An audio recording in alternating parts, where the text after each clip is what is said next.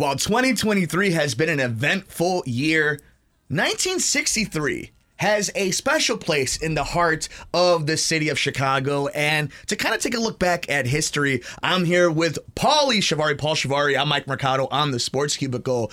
And Paulie, the Chicago Bears, obviously always near and dear and in the forefront of news here in Chicago, the NFL king in the United States. And this is something that I think you and I kind of went down a weird rabbit hole to talk about. The world champion Chicago Bears in 1963, a team that, if you're looking at them, probably should be made of a movie when you think about who they had to beat to get to the championship game, how they won the championship game, their records, some of the names on this roster, especially, you know, you're here in Chicago and anytime you hear Bears, you know, Ditka coming up and yet his tie to this team. So this is something you actually brought to me, and you, a historian on not just MLB, but loving history of sports. What drew you to the 63 Bears, not just it being the 60-year anniversary, but the awesomeness that is kind of this, the white seed, navy blue Chicago Bears? I think, you know, the 60 years was the big reason, the main reason. Like, now's a good time to look back, but also they won a championship. You know, this was the last before the Super Bowl era that they won. And I think with me being kind of a generation or two removed from it, I remember my uncle and my grandparents kind of talking about the 63 Bears. But when you're little and you don't really have a concept of time, you kind of confuse the 40s and the 60s like they were right next to each other. So, like, you know, I'm thinking as a little kid, like T formation, and it's a different team. This is, you know, Billy Wade and Mike Ditka and, you know, Richie Pettibone and Ed O'Bradovich and those guys. Johnny Morris. You know, yeah, Johnny Morris, you know. And then just how dominant they were when you look back on it. I think this is, I don't know if there's been any since. I would think maybe the Ravens, but I think only the third team in history where the defense led the league in fewest yards given up, fewest passing yards given up, and fewest total yards given up. And maybe total points, but I'm not sure about that one. But dominant defensive team. And this might be when Monsters of the Midway got coined, because they truly were the Monsters. But, like, what a crazy schedule. It's back when it was 14 games. There's something really huge that jumps out to me about this schedule when you think about it chronologically. What jumps out to you when you look at this schedule when they play it? How crazy of a schedule this is. At one point, you're doing 3 road games. At one point, you have 3 straight home games to California run that they have to go to. So look at the first, let's go the first 6 weeks. Yeah. At Green Bay, at Minnesota, at Detroit, crazy. At home for one against the Colts at Wrigley Field. The Baltimore Colts. And then you go to the West, way out West, even though you're the Western Conference, at Rams, at 49ers. So right off the bat, the first 6 weeks, they're on the road 5 times, including 2 way out in the West Coast. So, you know, it's funny, just in that little breakdown, we skipped over the fact, I mean, and we'll go over some of that. All the games, I some context to this. George Halas is still the coach of this team. Mm-hmm. They're playing his fourth stint. Yeah, and they're playing at Wrigley Field. Mm-hmm. So there is a real connection to this kind of last championship. And then when you bring up the Packers, the Vikings, the Lions, there's remnants of what we know today. Yeah, like the NFC Central, the NFC North. You know, like, could you imagine, what if I told you right now, oh, the Bears' schedule's been released. They got to go on the road and play at Green Bay, at Minnesota, and at Detroit to start the season. It's like, there's the season. Yeah. The season's determined the first 3 weeks of the season there. Already. Yeah. And the Green Bay Packers are the defending national champions, or defending NFL champions the previous season. So they start at Lambeau in that game against them. So we're going to go down the schedule in a second, because I think this is a formidable schedule, so formidable record, and what the Packers and the Bears both did in 63. I think it's always important to remember where you came from. But, you know, I always tease the NFL more than any other sport because of my frustration with the 85 Bears about championships and Super Bowls. So this, let's take nothing away from the historic meaning of what the 63 Bears did. How much stock do you put in football world championships compared to Super Bowls? I think they're important because, I mean, you know, even though this is technically in the AFL, NFL era, they're still kind of figuring out just how these leagues are meshing, which one's better, which one's not. You know, are they truly competitors? Kind of like the AL, NL in like 1901 for baseball.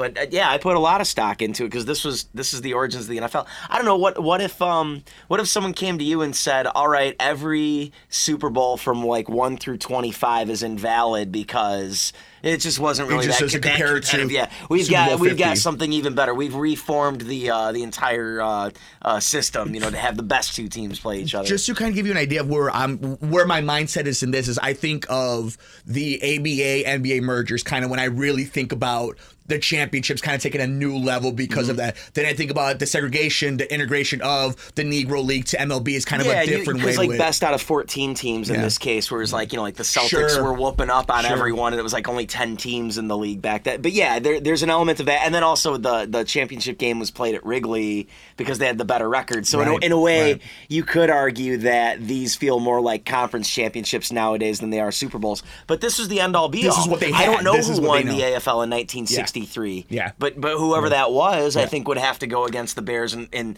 that quote unquote, Super Bowl -3 or whatever, You can only play your schedule and you play what's given. It's the same thing. I'm never going to take away from the Dodgers winning a World Series in the pandemic or when the Lakers, we can make fun of it, we can have jokes. Yeah. Oh, absolutely. But if you don't take away what you still had to do, because had the Bulls or Cubs White Sox had won either of those championships, we'd be hanging up banners here at the studio. So absolutely. You're 100% correct. Don't get me wrong. I was looking up every team that had like a Power Five sort of celebration year. We almost talked about the National League champion 1938 Cubs, but I figured only championships. If we're going to take a look back, it can only be true championships. So it's interesting you bring up the Cubs. I was looking at this too because obviously we're talking about the 63 Bears, but the 60s in Chicago, you had the 69 Cubs. Yeah. So there was some vibes going on. And but they didn't win anything. And it's that weird, I want to put myself as a sports fan in Chicago at that time, how important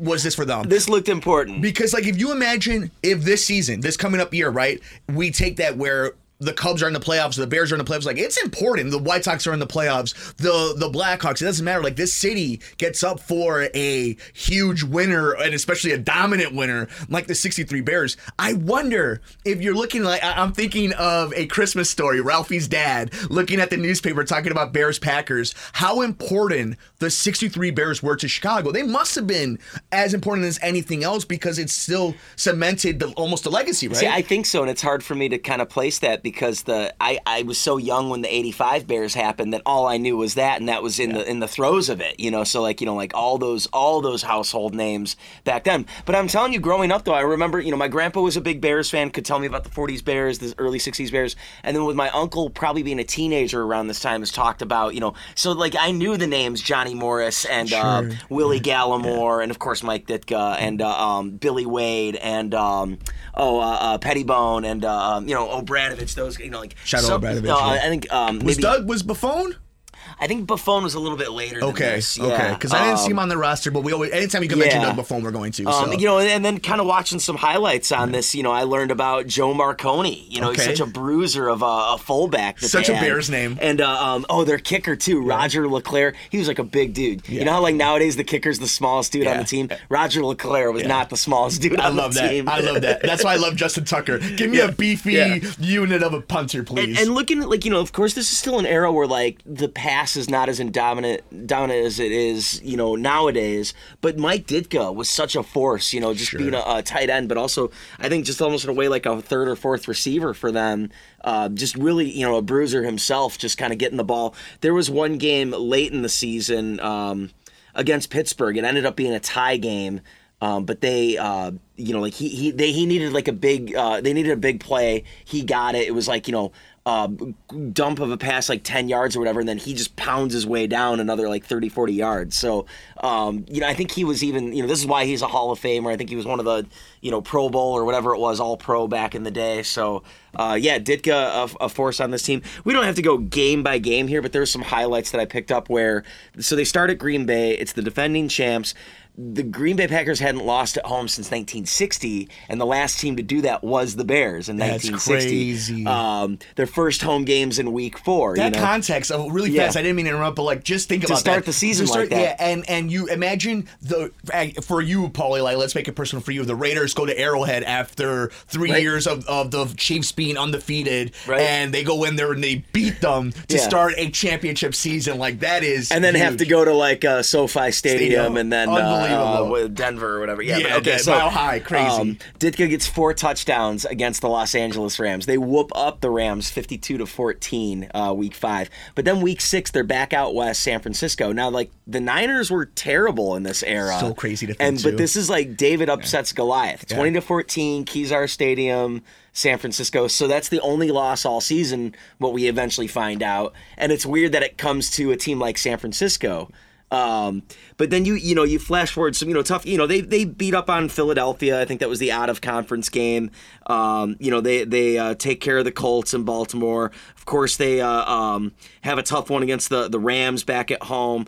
The Packers, Week 10 though, 26-7, dominating them. Like they were in charge the whole time. But both teams 8-1 going into that game. It's really going to determine the conference, and more or less might determine the NFL, since we got last year's champions and the way the Bears are playing this season. Lombardi and Halas at Wrigley Field. Wrigley Field, yeah. Start out at Lambeau, and then in November before Thanksgiving, you're in Wrigley. So now here's the weird thing. So their next two, Week 11, Week 12, tie, both coincidentally 17-17.